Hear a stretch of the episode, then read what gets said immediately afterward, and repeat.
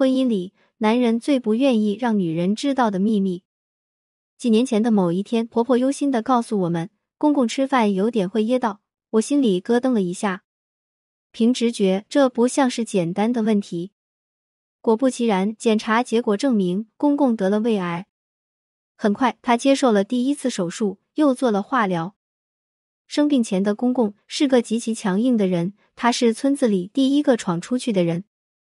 开货车，独自一人来回奔走两千多公里，靠浓的发苦的砖茶和一根接一根的香烟驱赶倦意。他搞砖厂，曾经连续三天三夜不睡觉，下定决心要做的事，他可以排除一切阻力去实现目标。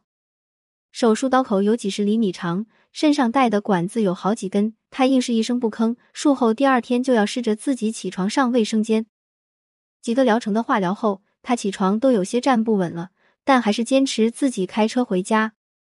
回家之后，赶上橘子树需要杀虫，他居然还去上山干活。原以为凭着公公的这股子韧性熬过这一切之后，他的生命可以延续，病魔会害怕的退却。没想到不到一年，他又出现了症状。我和老公带他去复查，路途遥远，当我们抵达省城时，已是黄昏。因为匆忙，我们没来得及预定好住处。只想着在医院附近随便找一个旅馆凑合一晚，但没预料到的是，医院周围的宾馆几乎全部满员，偶尔有剩房间的，环境也非常差。就在我和老公悄声商量的时候，等在旁边的公公忽然喃喃自语道：“糟糕了，我们没地方过夜了！糟糕了，我们没地方过夜了。”他一脸惶然，四处看来看去。声音里带着哭腔，就像个没人要的小孩，可怜巴巴的看着我和老公。那一幕，直到现在我也无比清晰。他恐慌的样子带给我的震撼，比当初我知道他得癌症时还要强烈。那次复查得到的结果是癌症复发了。半年后，公公离开人世。在他离世后的五年里，我一觉遗憾的是，他这一生里有多少脆弱被误读成了暴躁和无情。从来没有被人理解过，而这可能是生活的常态吧。零二那天，橙子去看了同事的二胎，一对龙凤胎，看得他羡慕的快窒息。那是怎样的两个小人啊！粉妆玉琢，精妙无双。回到家，她就又跟老公提了要二胎的事。和过去一样，橙子的老公刚听了开头就冷了脸，接着握着手机转过身，再也没回头，没搭腔。这一晚，老公的手机在暗夜中悠悠的闪着冷蓝的光，照亮了橙子眼角的泪。二胎开放后，橙子就开始着急生二胎，不怕苦，不怕累，不怕丑，不怕穷，甚至不怕丧偶式育儿，他就想再生一个孩子。他有自己的心结。他两岁多时，爸爸出轨，妈妈各种挽留，爸爸还是坚决要求离婚。结婚后的橙子总觉得自己随时可能重复妈妈的命运。而生二胎可能会捆绑住老公的心，这个小心思她无法对老公说出口。但是无论橙子如何说服老公，都死活不松口。两个只要谈起这个话题，必然进入冷战状态。清早，橙子在朋友圈里发了一个动态：“十几年光阴如此薄凉，我还要继续下去吗？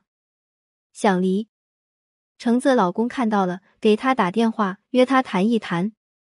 橙子没好气的同意了，当然要谈，他打算说个痛快。岂止生二胎的事，还有很多别的鸡毛蒜皮的事，橙子想要理个一清二楚。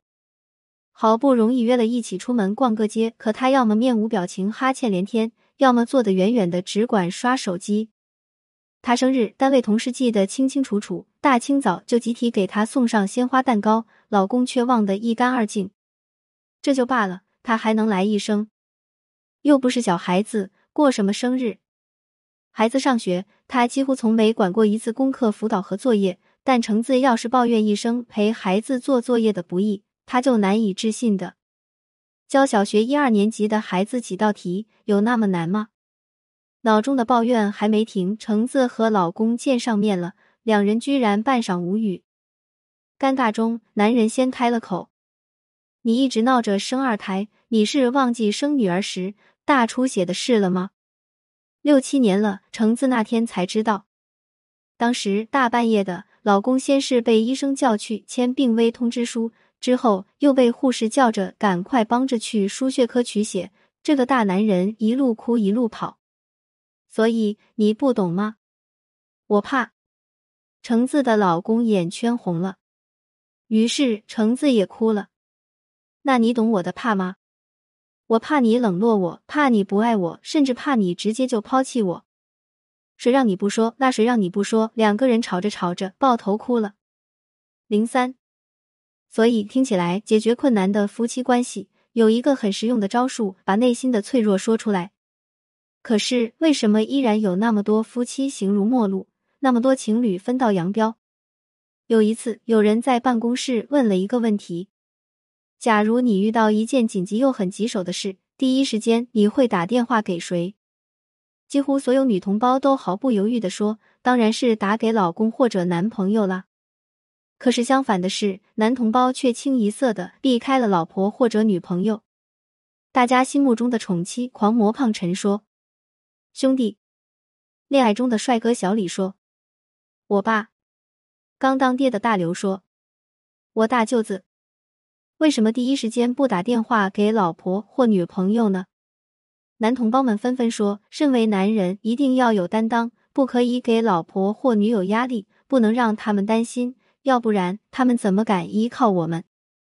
顿时，女同胞们一阵痛心疾首的哀叹：“天呐，你们居然以为隐瞒自己的困难和危险是对爱人的保护？”这明明是妥妥的伤害，好吗？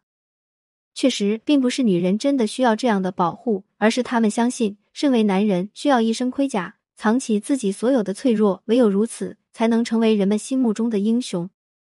尽管不管男人还是女人，其实都随时承受着脆弱，比如告别一段毫无希望的感情，在手术室外等着做手术的亲人，孩子叛逆，晋升无望，求职失败。但是在每一个备受煎熬的时刻，我们常做的是对抗这样的脆弱，同时也推走了身边那个随时准备为自己全力以赴或是默默守护的人。就像橙子后来和我说，那天是他生平第一次听到一个男人告诉他害怕的时候是什么滋味。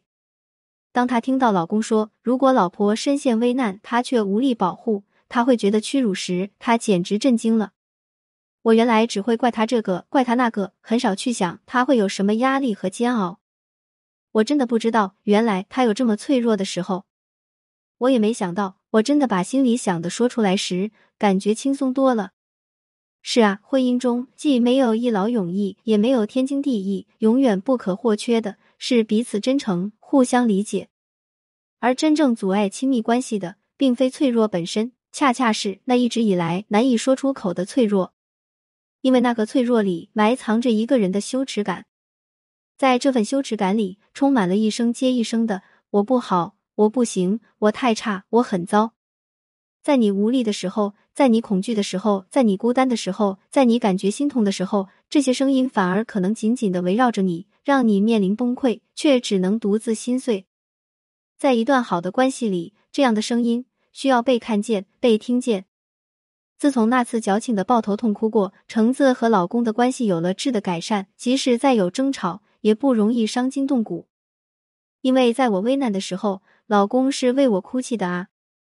老公也知道我是真的非常在乎他，在乎到想用所有办法绑定他的。